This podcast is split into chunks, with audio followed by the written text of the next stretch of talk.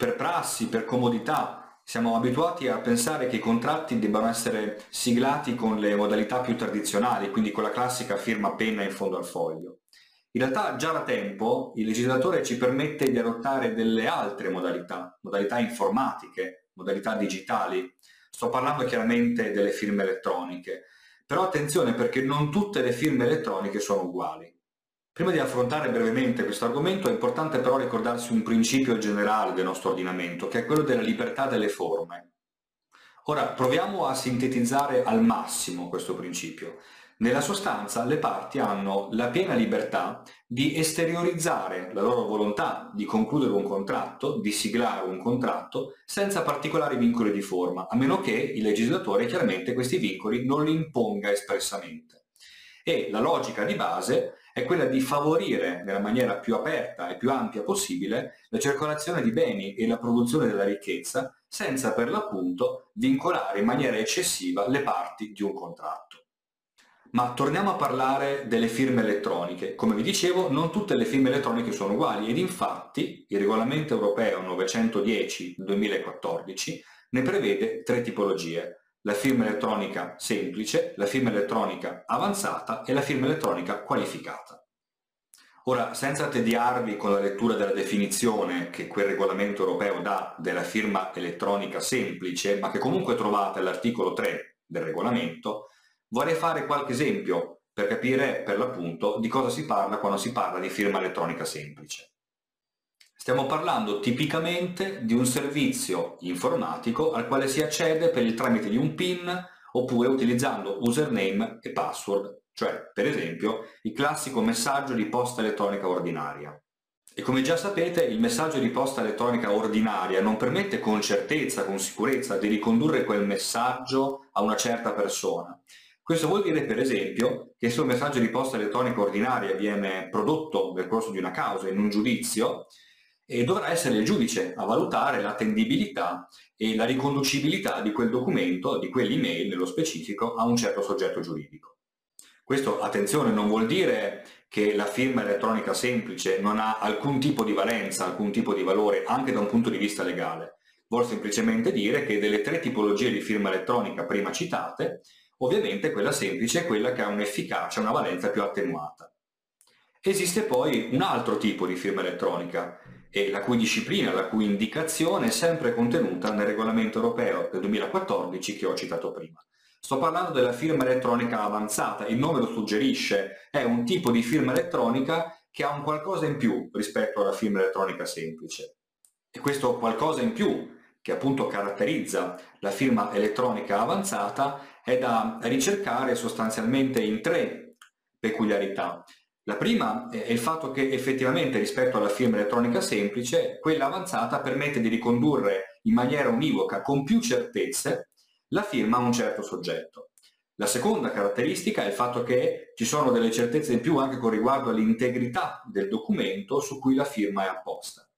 E la terza peculiarità riguarda l'autenticità, cioè ci sono delle eh, garanzie suppletive ulteriori rispetto alla firma elettronica semplice che per l'appunto investono, riguardano il fatto che la firma sia autentica e non contraffatta. E anche in questo caso mi piace provare a fare qualche esempio nel tentativo di semplificare la questione. Per cui quando pensiamo alla firma elettronica avanzata possiamo pensare alla firma che apponiamo con una penna digitale su un tablet, oppure a quei meccanismi di riconoscimento biometrico che ormai abbiamo imparato a conoscere e a utilizzare sui nostri smartphone. La terza e ultima tipologia di firma elettronica di cui parla il regolamento europeo 910-2014 è la firma elettronica qualificata. Si tratta di uno step ulteriore, successivo rispetto alla firma elettronica avanzata e ovviamente ancor più rispetto a quella semplice. Anche in questo caso, riguardo alle definizioni, vi rimando all'articolo 12 di questo regolamento dove troverete un'articolazione molto precisa. E di fatto, volendo semplificare, si tratta di una firma alla quale questa volta è legato un protocollo informatico emesso da un'autorità. Pensiamo al classico token. E chiaramente questo tipo di strumento informatico, quindi il protocollo, assicura, riconosce una riconducibilità pressoché certa di quella firma a uno specifico soggetto. Tutto questo, come vi dicevo, è affidato alla normazione, alla regolamentazione a livello europeo. Tuttavia è importante far presente come anche nel nostro ordinamento, in quello italiano, ci sia una specifica eh, previsione che attiene in maniera importante a questa materia ed è contenuta nel codice dell'amministrazione digitale, dove viene citata espressamente la firma digitale. E cos'è la firma digitale? È un particolare tipo di firma elettronica che si basa su un certificato qualificato e oltre a questo è strutturata su un sistema di chiavi crittografiche, una chiave crittografica pubblica e una chiave privata. E l'incastro di queste chiavi permette di rendere manifesta e di verificare l'autenticità e l'integrità di un certo documento informatico oppure di un insieme di documenti informatici. Una volta che su un documento viene messa una firma digitale, lo stesso acquisisce quattro caratteristiche.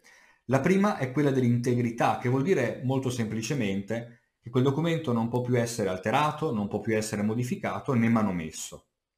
E poi ancora abbiamo l'autenticità, cioè il fatto che la firma digitale conferisca identità certa a chi l'ha posta, e la provenienza, cioè che provenga proprio da quel soggetto. C'è poi la non ripudiabilità, cioè il fatto che un soggetto che abbia posto una firma digitale poi non possa disconoscerla. Questo aspetto peraltro ha un'efficacia, un impatto molto importante anche nel contesto di un procedimento giudiziale. Ora, per concludere, proviamo proprio a capire quali potrebbero essere le ricadute pratiche all'interno di un processo, di un procedimento giudiziale, dentro il quale sia prodotto, sia portato un documento firmato con firma elettronica. Ebbene, qualora il documento sia firmato con firma elettronica semplice o firma elettronica avanzata, il soggetto contro cui il documento è prodotto ha la possibilità di disconoscere la firma, quindi nella sostanza di dire che quel documento non è riconducibile a sé. Qualora questo accada, la parte processuale che si vede contrapporre questa eccezione, qualora intenda ancora avvalersi di quel documento, eh, dovrà chiederne la verificazione, quindi dovrà portare delle prove a sostegno della sua tesi, quindi del fatto che quello specifico documento è riconducibile per l'appunto al soggetto contro cui il documento è prodotto. Ma veniamo ora all'ipotesi in cui all'interno di un processo venga prodotto un documento siglato con una firma digitale. Ora, anche in questo caso il soggetto che si vede produrre contro questo documento avrà certamente la possibilità, la facoltà di disconoscere quella firma, ma la prospettiva, e così anche l'onere probatorio, è completamente ribaltata rispetto a quella precedente, perché dovrà essere lui a dimostrare che quel documento non è a sé riconducibile. Infine una notazione pratica che ritengo possa essere di utilità, e cioè differentemente da quanto si crede, la firma digitale non dà una collocazione temporale certa a un documento. Per poter far questo c'è un altro protocollo informatico che si chiama per l'appunto marca temporale e che si colloca a fianco della firma digitale. Ci sono poi certamente altri strumenti, tra questi c'è la blockchain, di cui però parleremo in un'altra sede.